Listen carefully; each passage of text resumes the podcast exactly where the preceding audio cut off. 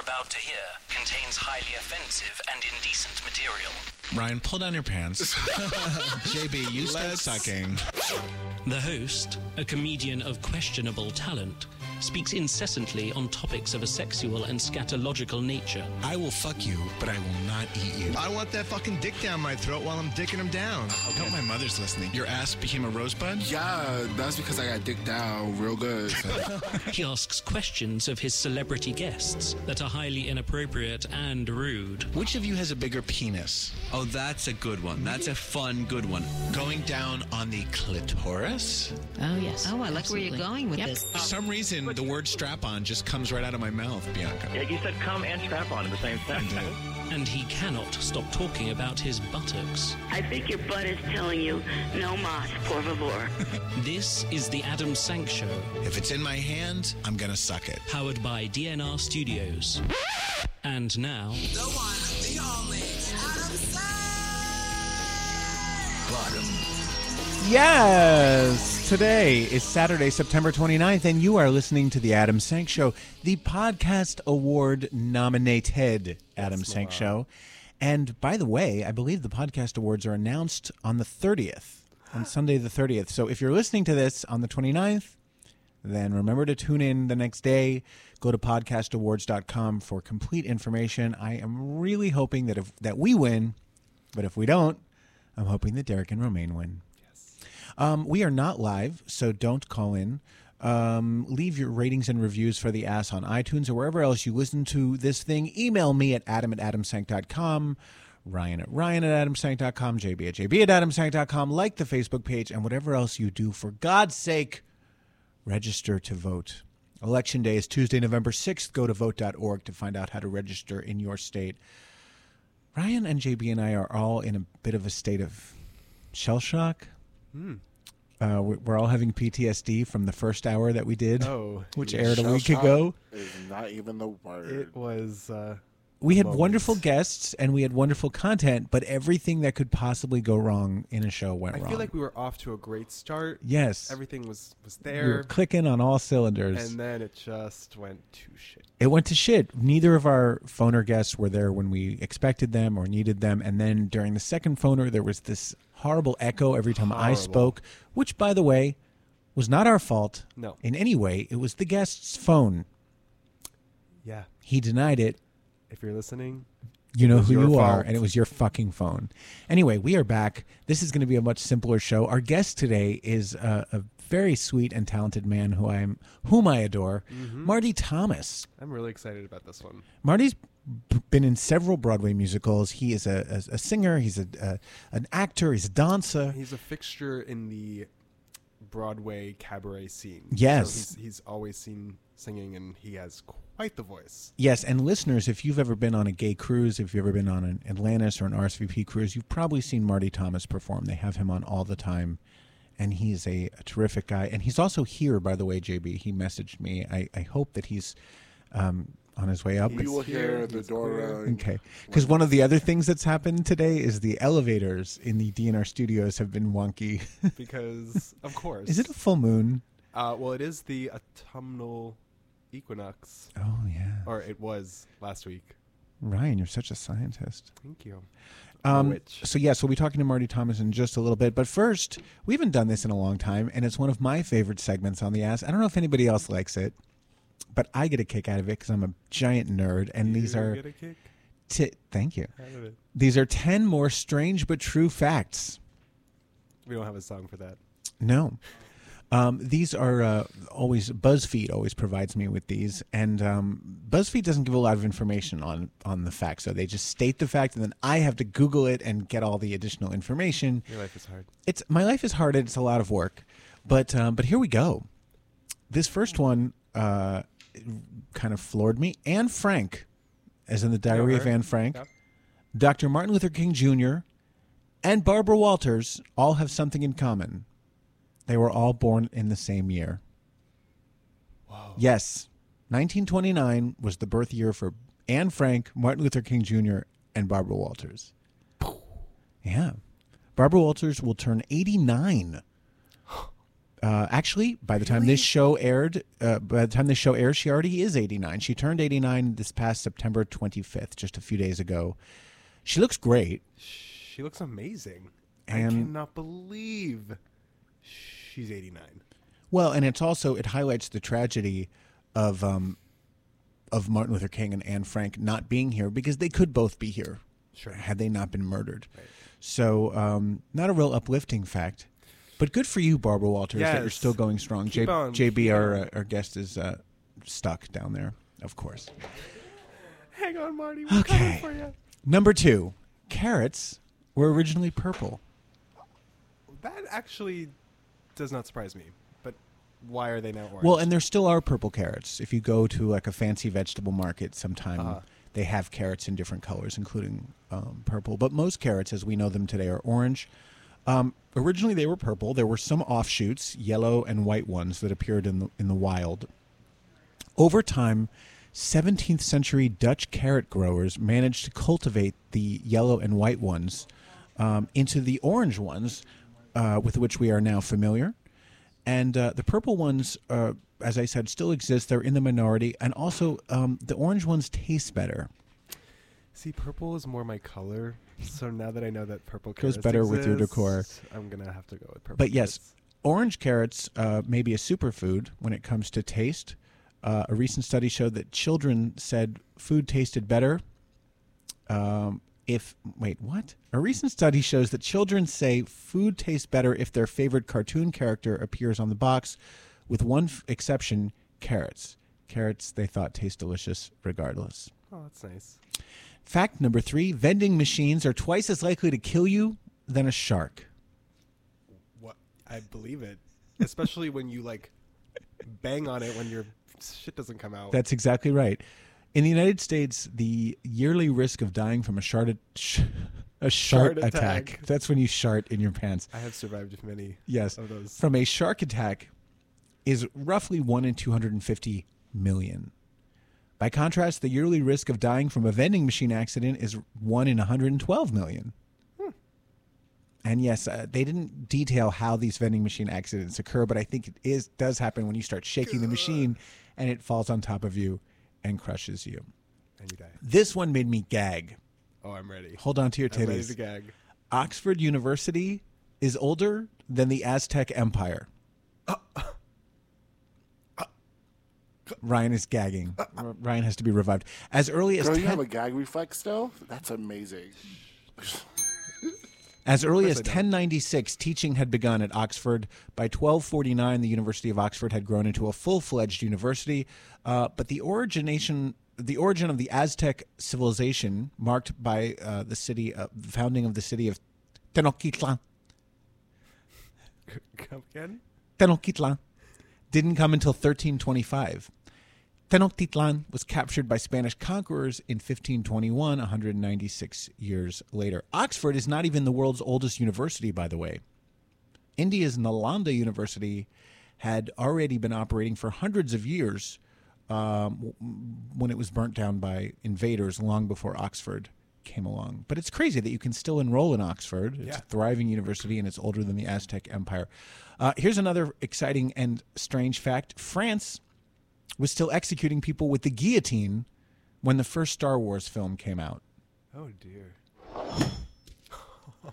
The last guillotining in France took place in 1977 when someone named Hamida Jamboui uh, was convicted of murder. He had uh, tortured and raped his victims, and he was beheaded by the guillotine at Baumettes prison That's in Marseille. just just really In Marseille. upsetting. Uh, the method had not changed since the Revolution, the French Revolution, when crowds, uh, including young children, uh, would come to watch the killing. France outlawed capital punishment altogether in 1981. So they're way ahead of the United States. Um, here's a fun fact Betty White is older than sliced bread. Oh my goodness. America's Sweetheart was born in 1922, six years before the Chillicothe Baking Company sold the very first loaf of sliced bread, which happened in 1928. Um, here's a clip of uh, them talking about this. Be- Betty White was on the uh, the Late Show with James Corden and um, Amar'e Stoudemire, an uh, NBA star. Take a listen. Sliced bread. sliced bread. Could you buy sliced bread when Betty White was born? What do you think? I mean, I assume sliced bread been around for a long time. Mm. But so has Betty White. What do you think? I think it, I think my answer is What do you think, Betty? Was, do you think? Do, do you know the answer to this? No, I don't. Okay. I don't I know think- anything.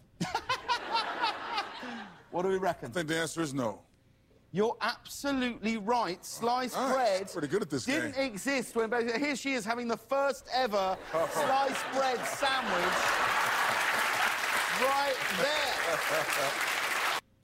Betty White is also older than trampolines, instant coffee, the ballpoint pen, and this one floored me traffic lights. Shut the fuck up. There were no traffic lights in 1922. But didn't they have a car? I'm pretty sure the car. Yes. Was okay. And you would get That's to a busy issue. intersection and you would just die. Figure it out. You would just drive into someone. Make it work. Wow. Yes, I mean, Betty. She's old. She's bold. She's doing the damn thing. She didn't look so good at the Emmys. Yeah. I felt bad. That was the first time that I ever saw Betty White where she wasn't quite with it. Looking like and sound, you know, her voice is, is weaker. She doesn't have that sharp. You know, the thing about Betty White's always been her timing. Yeah, her timing's always been way. impeccable. Right. And she kind of got flustered. And listen, she's 96, she's up there. but um, yeah, I just I want her to live so forever. though. I know it's, it's gonna be. I don't want to talk about it. Number seven is a fact that I read and then I researched and I read about it and I still don't understand it. But here it is. All right. Alaska is simultaneously the most northern, the most western, and the most eastern state in the United States. Yes. Does this make sense to you, JB? Yes, because it's all in the corner, and we kind of, if we break it up into hemispheres, right? All right. so I just did a whole bunch of math in my head real quick. So I broke it up into actual state first, because it's north is in the top corner, but it's in the east. We break it up hemispheres, but it's in the northern hemisphere stuff. We, but it's not in the south. This is how confusing the more I talk about, but I do understand it. it it's weird to me. but I get JB's like Mr. Garbled Wizard. yeah, like the, the what it is is won't make is it, I but it think it's that it's so high on the globe Yeah. that the lines of um, longitude start to converge and get really really close together. So the higher you are or the lower you are you can be both east and west simultaneously. Whereas when you're on the equator you've got these big fat uh, th- this big fat distance between east and west. Um, Good for Alaska. Alaska's Aleutian Islands stretch right up the ridge of the Western Hemisphere at the 180 degree line of longitude. Um, it's also uh, it, they also stretch across the eastern. I don't. It doesn't make sense to me. They're basically it borders the Russian Federation, but it's part of the United States. But it's it's just it's also fucking huge. Basically, Alaska is verse. Alaska is verse. And Alaska is everything. What's That's Alaska's gets catchphrase? Thirty days of night. uh, hi. Hi, I'm East and West. Okay, this one I knew. Honey never spoils. You can eat honey that's 32,000 years old. The reason is that honey in its natural form has very low moisture. It's very dry, much like Betty White, I would imagine. Oh dear. Very few bacteria or microorganisms can survive in an environment like uh, like honey, so they just die. Um, they have actually dug up honey from Egyptian tombs from you know tens or hundreds of thousands of years ago, and they all you have to do is heat it up. By the way, this goes for you if you've got honey in your cabinet and it's dried up. Just pop it in the microwave for a few seconds; it'll come back to life. Now, honey is not vegan. I should mention for my vegan friends. Yes. but I eat it for bees. I eat it anyway. It doesn't. Bees are not hurt by the taking of their honey. Yeah, so I don't understand why can't you eat honey? It's not because you're not supposed to eat any animal products, and bees make honey essentially by vomiting. You know what I just realized? Oh my god! Uh, Oh I'm so sorry, Coach, but that that's even a better reason to be vegan. You're eating the byproduct of an animal that's not being hurt at all. well, I think they believe that we are hurting them by the keeping of beehives and the harvesting of beehives. It, it's it's definitely an argument to be made. Um, I just I, honey is by all accounts healthy for you. It's a it's a healthier form of sugar than cane sugar or um, corn syrup, certainly. So, sorry, vegans, I'm gonna eat it. We didn't have any apples and honey this year. I know. Oh yeah, for the Jewish holidays. Like the Shana Jewish To- thing I do. Belated Shana Tova to all my uh, my Shana Hebrew Tova. brethren. Is Marty Thomas Jewish? I don't even know. We'll have to find out. Because Marty is such a Jewy name, but like Thomas, not so much. We'll find out when we talk to him in just a few minutes. Okay, here's another exciting fact. For every human being on Earth, there are approximately 1.6 million ants. I don't mean aunts. I mean ants. Honestly, like the life of an ant is so devastating and sad. And But right now, for every Ryan Frost egg, there are 1.6 million ants crawling around. The total weight of all those ants, of all the, the weight of all the ants on the earth right mm-hmm. now, is the same weight as all the humans on the earth. that's insane. That's how many fucking ants there are. JB is uh, not excited or no, interested because by that. ants equal spiders, and spiders. I have arachnophobia. It bothers my spirit. And it I just- love A Bug's Life though, and the movie Ants. Uh, yeah, two great both, movies. Both about movies ants. are really great. Not what we're talking about. at. Spiders Yeah, bother I my don't spirit, and bugs create bugs call spiders, and it's just one terrible chain. I hate insects, and again, I'm going to infuriate my vegan brethren, but I will kill an insect if it's in my house. Okay. They don't Right. fucking belong there. I don't want them there. I killed three spiders yesterday. I felt proud, but scared. We have um. A, a, Spiders are important, though. To the, I, don't mean, care. spiders kill Listen, as you, it's as in you my just. peripheral. Is in my. It's on my stuff. I see you. You should not be here. If you want to survive, you should be in the corner over there, not in my stuff in the area I use. Go away. go off, Jay. Go off. Um, we have a, at, at work. We have a um, a wand for mosquitoes that I'm sure you do. You basically you like wave it like a tennis racket. It's shaped like a tennis racket, and you wave it, and when one flies into it, it zaps it and dies. Oh, I need that. I don't really have bugs in my apartment most of the time, but just today I was cleaning the bathroom and there was one of those very slow moving fruit flies buzzing around. Mm-hmm. And I fucking hate a bug in the bathroom of all places. Oh, yeah. And I was vacuuming and I vacuumed that shit up. It went right into the vacuum cleaner and was never seen again. I had two flies, and I, it appeared that they were fornicating. Oh my goodness. And at that point, Only in your apartment would this be happening. I know, but at that point, they were having the flies were getting more action than I was. Listen, you got dick down. I know. when last we was bef- spoke. this was before so, the dicking down. well, there's a lot of action Actually, I understand that very well. I'm a, I'm also a very sexual creature, but I don't get dicked out too often. It's sad. You want to have sex every day, but you Then can't. when it happens, It's All right, so we're going great. off topic here. I'm sorry, let's sorry, get sorry. to let's get to the final fact of uh, amazing but true facts. Number ten: one in every five thousand babies is born with a condition known as imperforate anus. This this means the baby is born without an anus and has to have one created manually in the hospital, Clearly, she's not gay. or you know. I don't know. Maybe the maybe the manual anus So works with- just as well for with- fucking. with the manual anus. I mean, can you custom it? Can you? I have- shape. Can you make it particularly tight? Like a certain kind of like color. I would want um who's that that porn star with the perfect asshole? Oh, I- I- there's so many. The one who started out when he was underage. Sean is it Sean Corrigan? Oh, Brent Corrigan. Brent Corrigan. Yeah, Yeah, yeah. Derek always talks about how he is the Pink, perfect tight. perfect asshole. That's the one I would want if they were going to give me I think my if I had an asshole's imperforate anus. Yes. I love my asshole. She is beautiful and tight and kept together. And so do the men that come through. Congratulations. All right, on to a more serious story. This actually um, happened. This study came out a couple weeks ago, but we didn't have time for it last week because we were running around like crazy people trying to get our phoners to work. A recent study reported uh, in the Daily Beast found that a quarter, a fourth, of young gay and bisexual men have never been tested for HIV. That is Whoa. really That's insane. troubling. That is troubling. And even though PrEP could stop the HIV epidemic in its tracks, only 4.1% of sexually active HIV negative gay and bisexual men in the United States are taking it. 4.1%. Most, at least, were familiar with the pill, but not all. Only about 52% of the 18 to 25 cohort said that they knew what PrEP was. And even more shocking, as I said, is that a quarter of these men ages 18 to 25 had never been tested for HIV. Um, when you go older, when you go to the 34 to 41 year old and the 52 to 59 year old cohorts, it's like 8% have not been tested.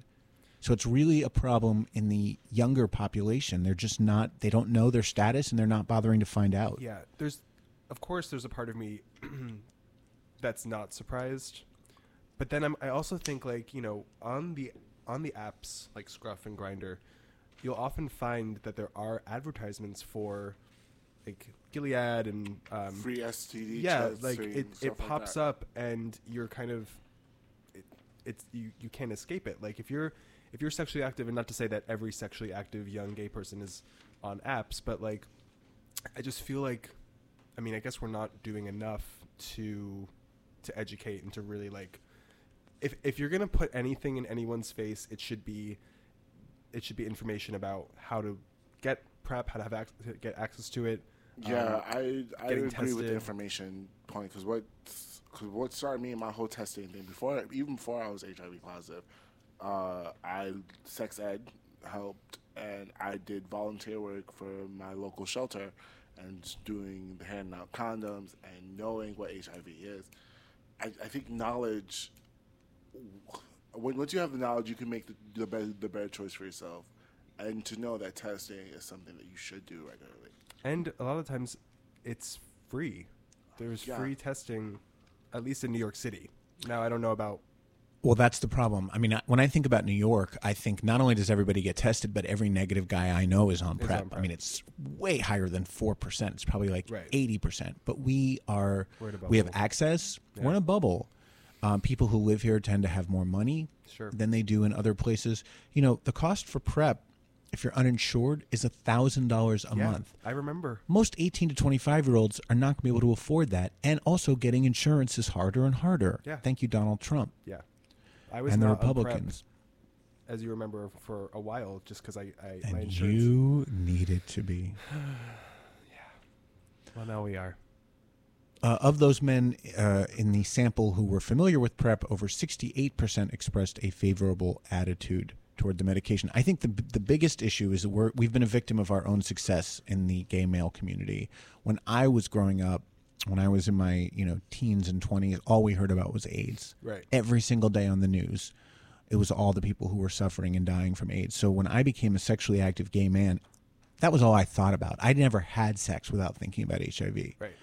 Um, so I was obsessive about getting tested and for a long time using condoms. Sure. And then I wasn't, and that's when I became infected. So the, please, if you're negative, get tested. Or if you're not sure what your status is, get tested. If you can possibly find access uh, to PrEP, you should be on it. And if you are pos, um, see your doctor regularly, take your meds as prescribed, get your levels done. There is a way to stop this epidemic. We, we are stopping it, but we could do even more to prevent new infections. Yes. In um, in other grim news, a Republican politician has been sentenced to 15 years in prison for sex trafficking a teenage boy. We actually talked about this story when it happened uh, initially in March of 2017. This was an Oklahoma state senator named Ralph Shortey. He was found in a hotel room with a teenage boy. Text messages showed that he promised the teen, quote, money for spring break in exchange for sex stuff. That's hot, isn't it? stuff. Can I have some sex stuff, please? Uh, Shortey, of course, is uh, married, Republican, anti gay, and a born again Christian. Sounds all the things a closeted gay man would be. Go shorty. Go to prison. you better go to prison like you're a sex offender. He, this guy's a real kook. He made headlines in 2012 when he proposed a bill to ban the consumption of aborted fetuses as food, something that has never happened. I- I- nowhere in the world was anyone eating aborted fetuses, but he he still proposed this bill because he wanted to show how much he hated abortion. Of course. So this might sound wrong, but just are aborted fetuses used for stem cell research? Yes. Right. So you Not don't- no, I'm sorry, not aborted fetuses. What they use are frozen embryos that would otherwise be discarded. When a oh. woman has her embryos frozen and then she either has a baby or decides not to use any of those other embryos, they throw them away in, unless they're used in research. Got you. Which I think they should always be used in research. Yeah, exactly. Um, Shortey resigned the, sen- the state senate almost immediately after being arrested. In November, he pleaded guilty to child sex trafficking charges so that prosecutors would drop three additional charges against him of child pornography. Uh, he was sentenced after a hearing in which he apologized to constituents and his fellow Christians. He said, quote, I have destroyed my family by leading a double life. I have sinned for the past few years. So now he'll be in prison for 15 years, and from what I hear, child molesters do not do very well in prison. No, they don't. There is a degree of crimes. Is a uh, I've got that word. In high school, Rape? What they call it? No, uh, the the social ladder. What they call the social ladder? Uh, the pecking order? Yes, there is a pecking order in prison. You get judged on what crimes you do, Mhm. and the badass your crime is, the more props you get. But the more creepy your crime is, the worse off it is in prison. Mhm. Have fun, shorty. Good luck, Shortey. I mean, listen, I don't want anyone to be raped. No. But I'm glad he's going to prison. Yes. And I'm glad another hypocrite has been exposed. In lighter news, are you guys watching the new Queer Eye for the Straight Guy? No. No. I'm not either, despite the fact that everybody sa- I like know. raves about it and says how great it is. But in general, when people rave about things and we watch them, Let's talk about the marvelous Mrs. Maisel, shall we? Let's we? not talk about it. Every I hear from person, mostly straight women who who love the show. I'm just like, JB, I can't tell you how many people have randomly messaged me on Facebook, like people that I don't even know. Are you watching the marvelous Mrs. Maisel? You would love this Well, that's show. because This the show is made for comedian- you. Yeah. You know what? I watched three episodes of it, and I know it just won the Emmy for best comedy. It's awful. Basic. It's basic and awful. It's a terrible show. Stop telling me to watch it. It's Yeah. not good. Now, Queer Eye, I have seen an episode. I thought it was lovely. Yeah, I just don't really need it in my life. I'm partial to the to the original. I don't Me know. too. I, I just Same those here. those guys were just like They were fun. so fun. It was such a- Carson, Carson Kressley made it. Yeah. Well, anyway, one of them is named Bobby Berk. Mm-hmm. Bobby. I don't know. I don't know which one he is. I think he's the one that's blonde. That's helpful. He's he's the one that's um food mm, not food. He's the one uh, uh, um Okay. grooming. Okay. He- short hair, beard. He's blonde, right? Yeah. All right, it doesn't matter. Okay. He found himself in some hot water after he posted a photo on his Instagram account alongside Candace Cameron Bure. You know who that is? Of course, DJ. Candace Cameron Bure was DJ on Full House, and she still, I guess, plays that character on the newly revamped Full House, Which is Fuller House, which is supposed to be terrible.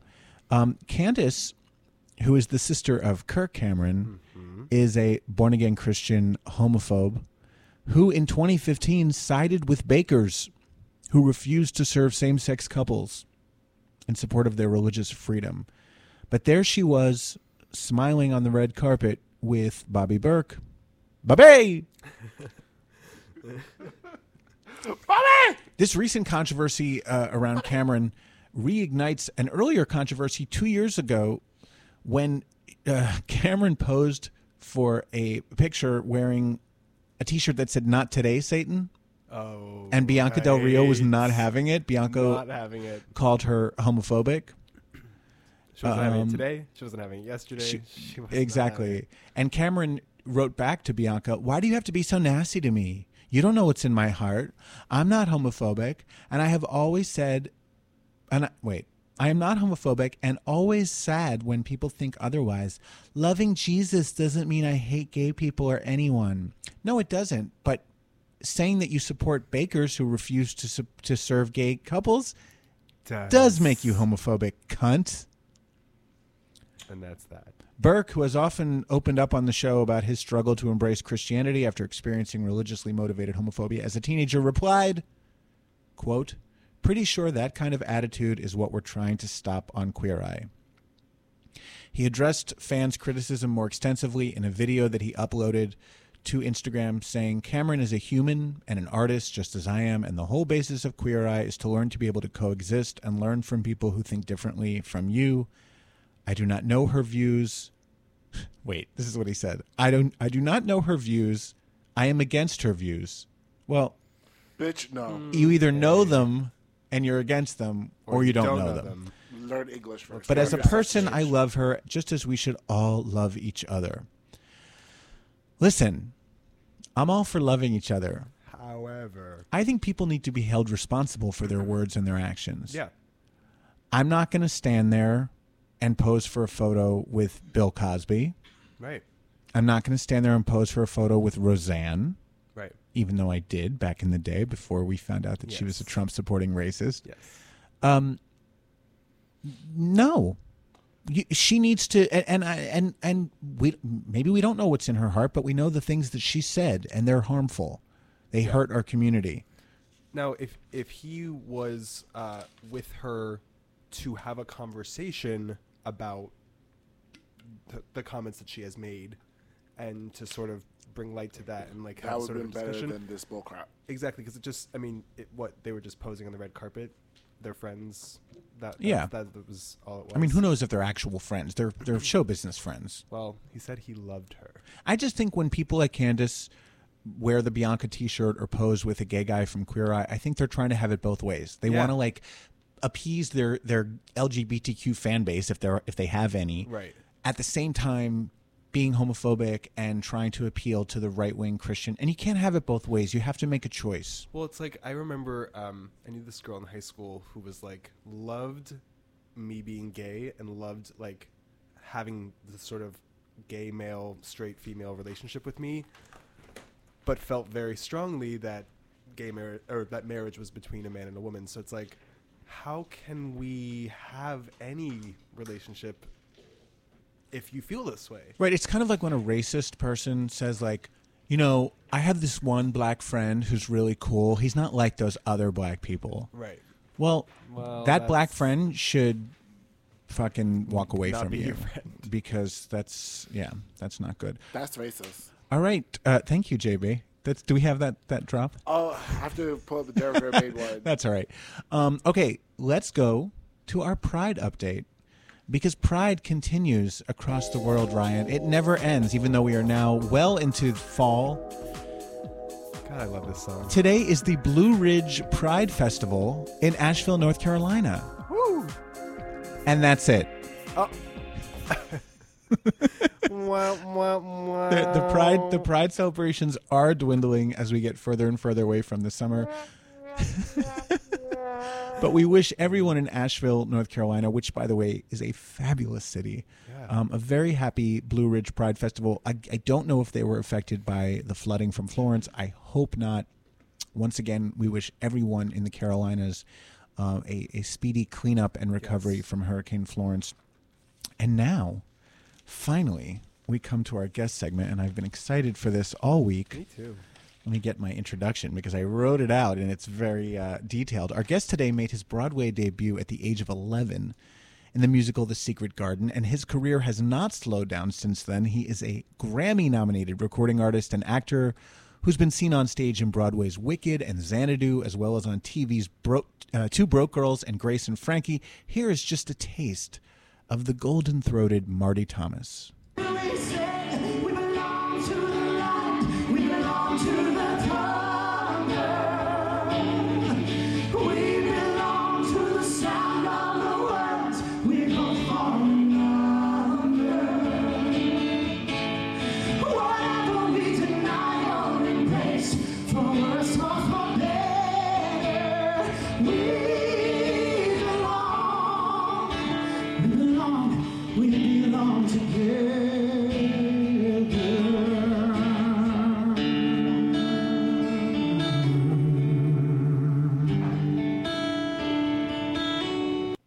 give a warm ass welcome to Marty Thomas. Yes. Welcome, Marty. Everyone, thank you, everyone. Studio, audience, is going crazy for you. Marty, you've been patiently waiting over on the sofa listening to our filthy conversation. I love your filthy conversation. I was dying that I couldn't get involved. Thank you. We should have just had you involved. I just, I never know. I don't want to make you uncomfortable. Maybe you don't want to comment on Candace Cameron Bure. I don't. Um, her mother was my first agent. What? I know, and it was uh, one of those like life moments of like I'm doing it. Yeah, I'm living. this is The real. Cameron's mom are my agent, and I was like borderline devastated when I first read what a horrible human being she is.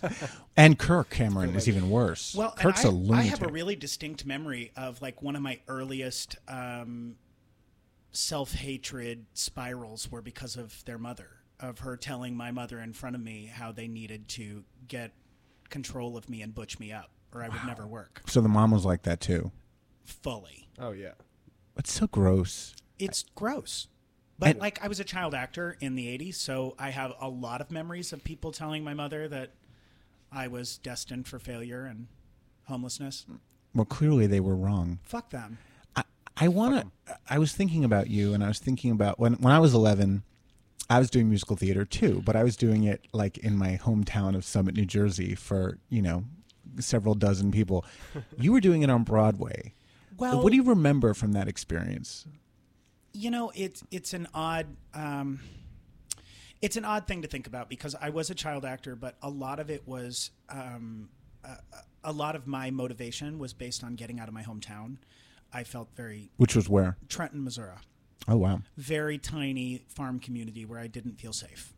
And I don't I, I don't really understand how I knew I was unsafe. Um, and it's not like I had uh, some horrifying childhood or anything. Like my parents were really good to me and lived on a farm in the middle of nowhere.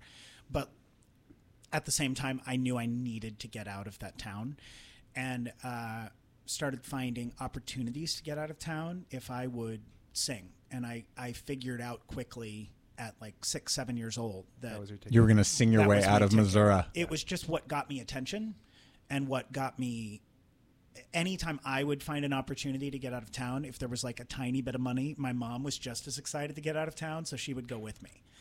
And uh, so I figured out early on that that was an easy way to manipulate the scenario. Yeah.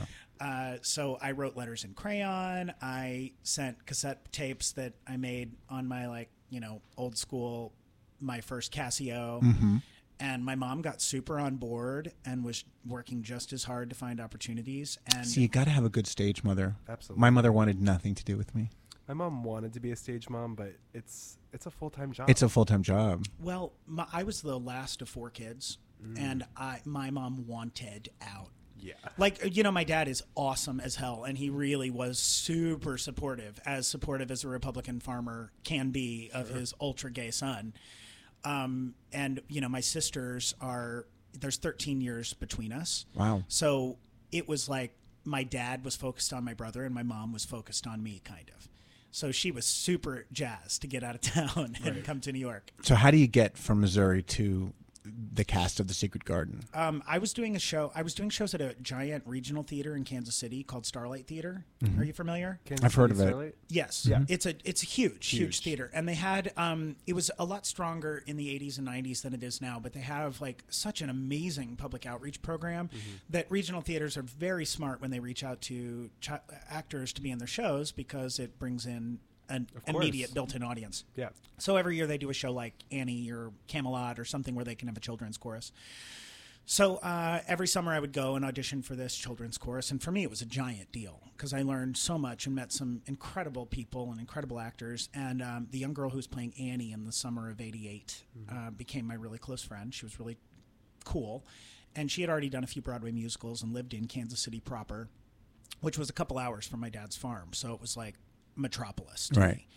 And uh, as you know, in the '80s, like we didn't have Google and we couldn't research where Kansas City seemed like the fanciest place on earth. It was right. Oz. That was the city. It was it. Yeah. It was like, you know, the merry old land. So um, she had a New York agent, and I had no idea what that meant, but I wanted in. And she gave me an address, and we wrote letters and sent cassettes. And I got a call from this agent asking my dad to bring me to New York to audition for these three shows. And my dad was like, huh. What- what were- what were the other two coming. shows? Uh, Les Mis, Will Rogers, and Secret Garden. Wow. Yeah. That is amazing. it was like Did really you feel like you had won the lottery? I mean, I would have been freaking out. I I wish that it, it were just it was it was definitely a year where I was um, feeling my oats and I was finding You were like, I got this. I had it. I knew I booked it. I just knew I was going to book it. Um, I just was having a year. You know, like you're a performer, Adam. Like th- you have those years where You and I met at your comedy show, so you're you're a performer. uh, you have those years of green light go, and you have definitely years of red light stop. Mhm. And it was a green light go year. Everything I tried was working out, so I really didn't have any reason to think I wouldn't book it. Right. You know, It's so great when you're young and you don't have any And reason to doubt yourself yet. just yeah. for that brief moment and like you know that day my dad had taken me i was told to go to this vocal coach my agent told me his name is robert marks. I mean he's worked with everybody. And my dad walked me to the door and gave me a hundred dollar bill which might as well have been 10 million dollars. Right. Oh, yeah. and in my head it clicked holy cow. My dad has all the faith in the world in me. This is mine. This agent said i had to have this voice lesson. So my dad's like take my hundred dollars. And for my dad a hundred dollars is mint.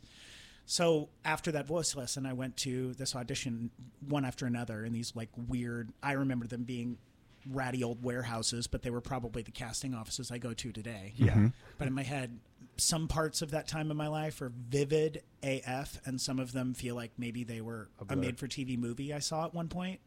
so how long were you in the Secret Garden? Just under a year. And it, was it just magical?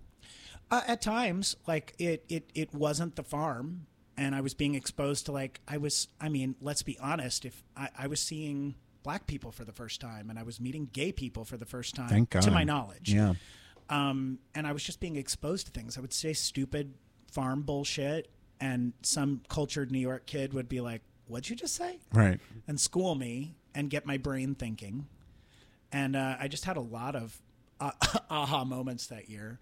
But it was a huge year. Like I, at the time, child labor laws weren't what they are today.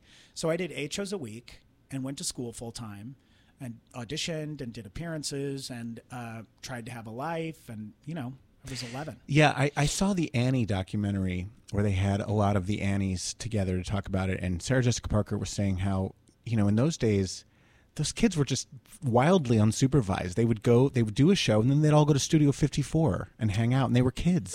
It wasn't quite like that for me. It, it was a while after that. Like Annie kind of broke the mold because a lot of those kids got in a lot of trouble.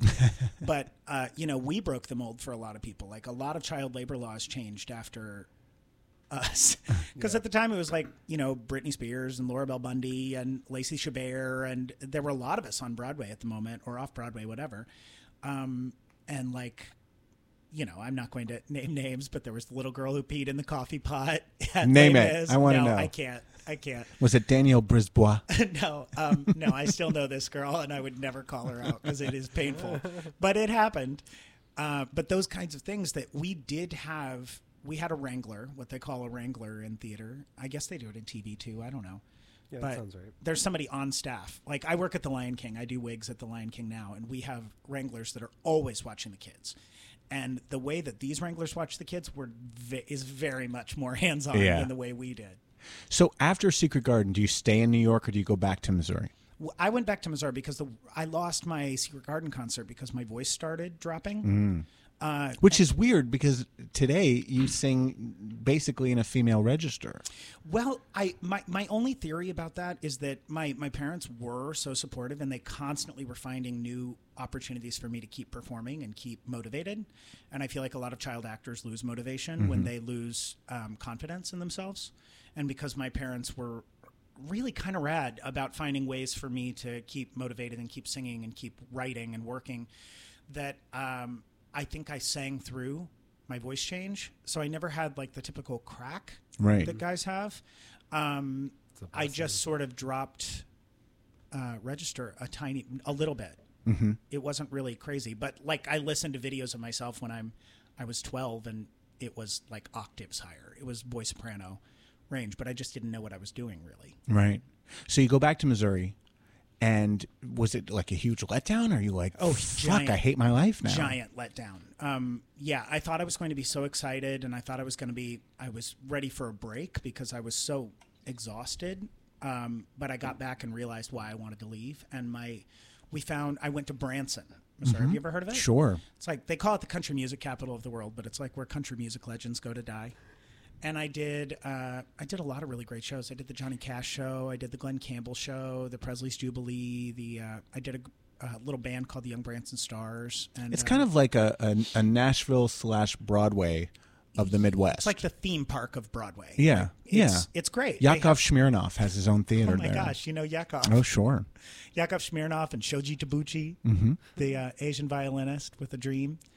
And uh, he, he's famous for having uh, multi million dollar bathrooms in his theater. Mm. People legit go to his theater, not to see the show, To use the bathroom. just to go to the bathroom because Sort of they're like so vinyl. I love a good popular. bathroom. Oh, R.I.P. vinyl.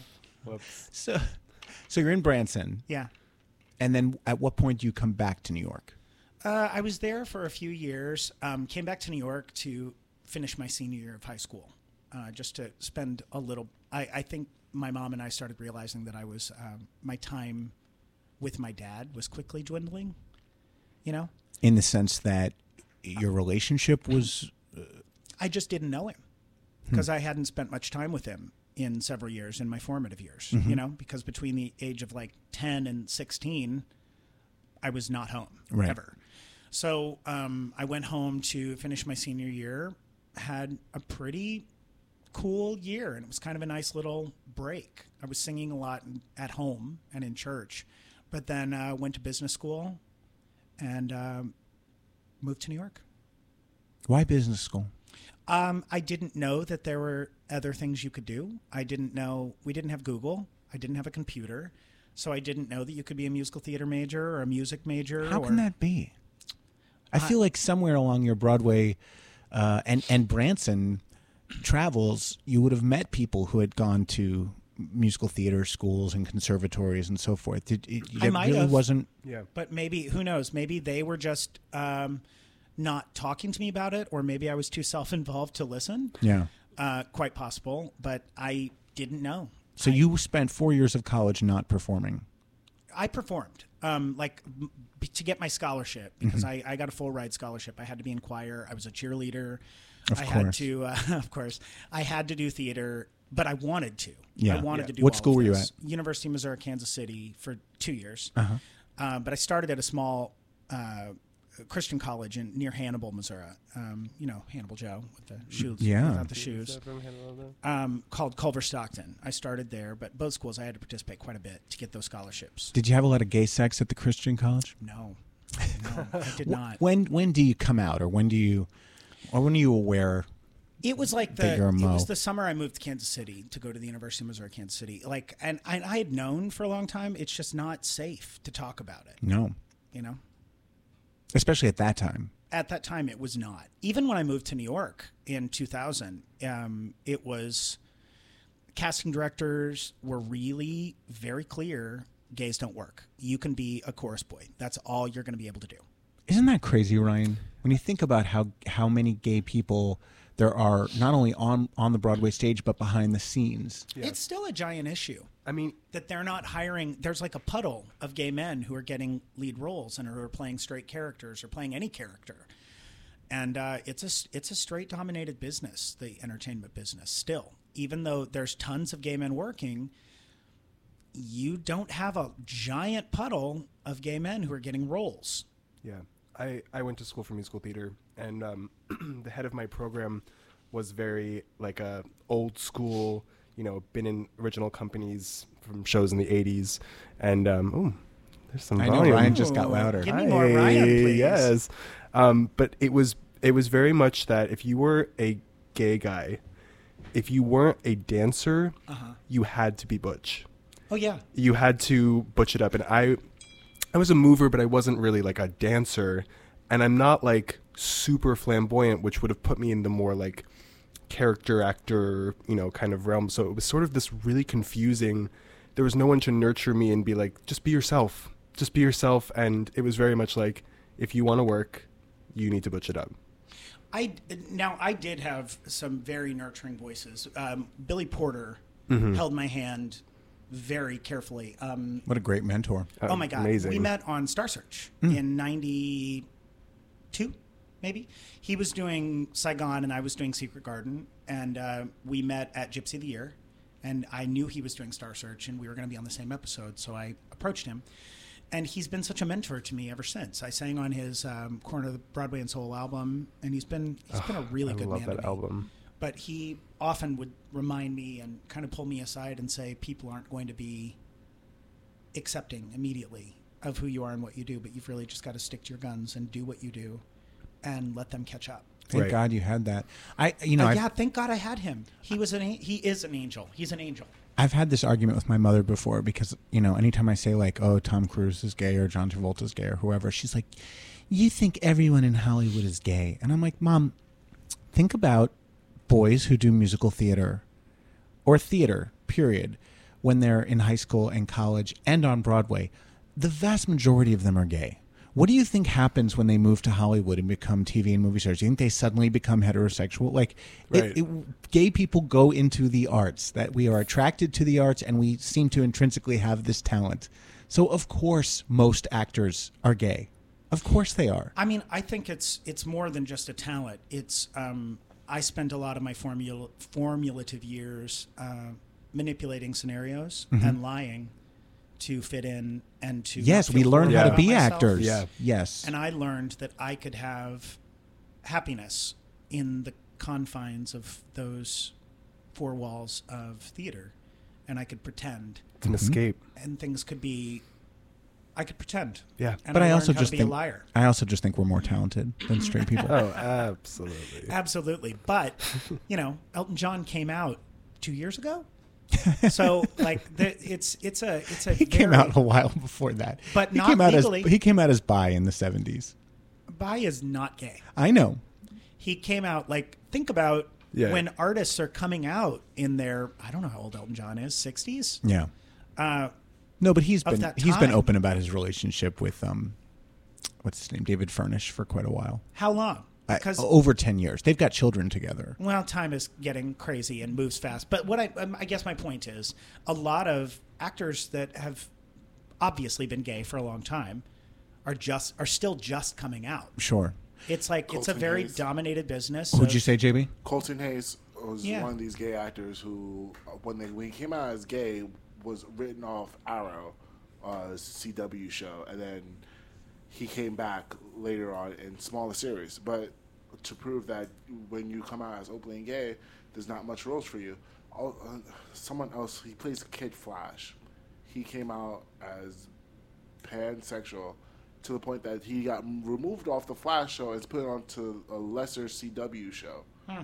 So, I, and I don't know these kids, but Yeah. what, what's the kid? The kid that was in that um, that porn movie, and he was in the Hairspray Live. Um, so cute. in King Cobra. Yes. Yeah. Um, I can't put my finger on his name, but he but he just came out. And like, did anybody think he was straight? no, but it's like it's a difficult. It's it's difficult when you're told, or you're made to believe somehow that your career or your dream will be affected if you are honest. And what you've done, I feel like, is you've you you said, okay, these confines exist. I'm gonna say fuck it, and I'm just gonna do my own thing and make my own opportunities, and that's Yes. what you've done as a as a cabaret performer, as as a producer, as a host, as someone who created this incredible diva show. You kind of said like, if these are the rules, then I'm gonna make my own rules. When you have to, you have to. You got to be a scrapper, right? Most of us have to. You have to. And like, you know, I when I came to New York, I thought I was going to be a recording artist. Um, and you know, I, I was to a certain degree. It's just I was You have a Grammy nomination. I was never going to get past a certain mark at that time in the early 2000s. You had to be a gay-looking straight man. And that was who they were signing, Yeah. and that was who, and that was at a time when they were doing A and R, and I met with literally everybody. I was scrappy, and I got my my face in front of everyone. Th- at there every- was, you know, an attempt to turn you into a, a teen heartthrob. there were many attempts. Mhm. Um, it just wasn't going to work out because nobody was going to buy it, and nobody was going to spend money to try I don't think it. you're so obviously gay. That's very kind of you. I mean, not that there's anything wrong with being obviously gay, No. but I, I feel like you could have been, very much been a believable straight boy bander. Hmm.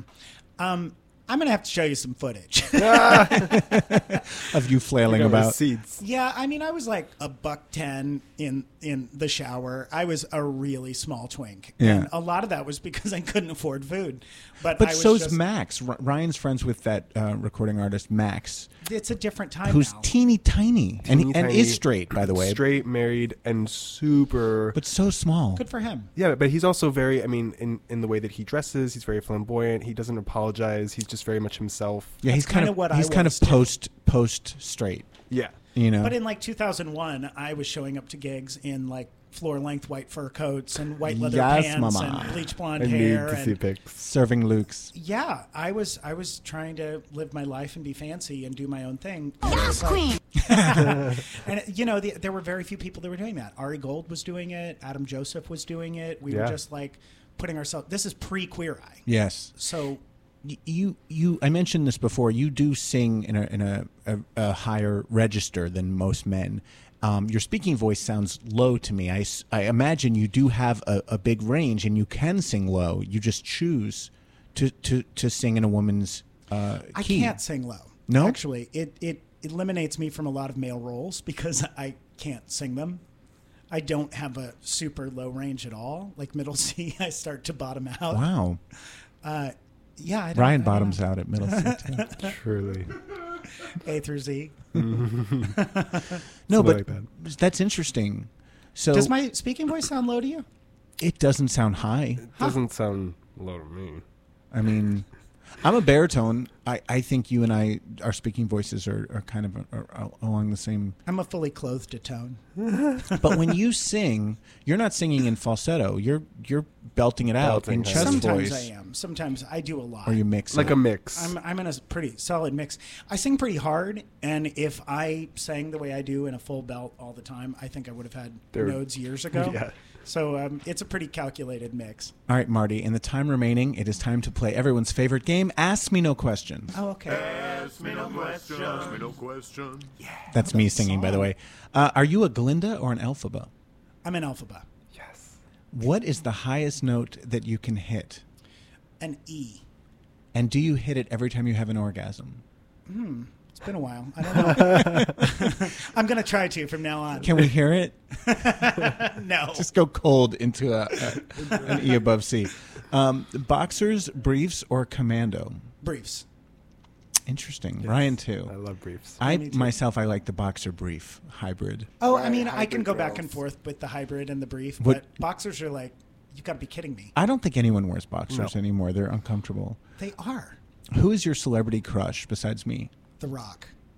Really? Good answer. I do find him very that was sexy. quick too. I've got a lot of them, but they, Do you like the big muscle guys? I, I like all the guys. Same girl. I don't have like a, Same. a soups specific type, but he No always penis does it for me. refused. I think it's The Rock and Melissa McCarthy are my celebrity crushes. I would date either. Uh, which celebrity? You first of all, we should mention you've opened for Patti LaBelle, Barry Manilow, Grace Jones. I mean, iconic people. Which celebrity that you met or worked with made you feel the most starstruck? Oh gosh, there have been a few that have like gagged me a little bit that I've worked with or just like been around. Maybe just had a conversation with. Um, I, I sing backup often for Debbie Gibson, Mhm. and she always like we're friends, and I uh, am always just a little on edge around her. Because when you were a boy, she was. Yeah, she I was, it. lost in her damn eyes. Have you ever met Madonna? uh, no, I haven't. Cher. Yes, I have. How is that? See, that Um, would kill me. It was brief. I'm going to Vegas to see her for Halloween. Yeah, and I'm beside myself. Um, I, it was brief, and it was like quick after a show that she came to a, uh, Wicked, and um, it was super fast. So, but it was definitely like a what just happened to me. That would kill me. I met Madonna once and I couldn't speak. Really? I literally couldn't speak. Um, would you rather be a hammer or a nail? Oh gosh, that's an interesting question. Stupid question. I mean, this is a modern world. I, I want to be a hammer and a nail. Okay. Verse, honey. yes. Best Broadway musical of all time, in your opinion. Unpopular opinion, but bring it on. Really? Yes. I Listen, just it's loved Lin it. Manuel Miranda. Yeah. Like, maybe not the best musical of all time, but the one I enjoyed the most. barring it on. And your dr- and Interesting. finally your dream role. Dream role. Hmm. Housewife? As in the Real Housewives of New York Housewives? City. No, just kept woman. All I am is just, Just a a housewife. housewife. Just a housewife. Marty Thomas, you are a delight. How can people follow you online and on social media? I'm on Instagram at Marty Thomas Loves You. Because he does. I'm on Twitter at Marty Thomas BWAY, Marty Thomas BWay. MartyThomas.com is my website. And that's how people can know when you're coming to their town or their cruise ship or Yes. what have you. Yes. Thank you so much for being here. I adore you. Thank you, Uh, Marty. Likewise. Thank Ryan, JB, thank you. We will be back next Saturday at 11 a.m. Eastern. We'll be talking to Dr. Evan Goldstein, Ask Doctor to the Stars. Oh my god. Yes, he's going to be Yes. here. Wow. Don't forget to follow me, me, on Twitter and Instagram at Adam Sank. Subscribe to Derek and Romaine at derekandromaine.com. Email me at adam at adamsank.com. Have a great week, bitches. Be safe. Bye. Bye. Bye.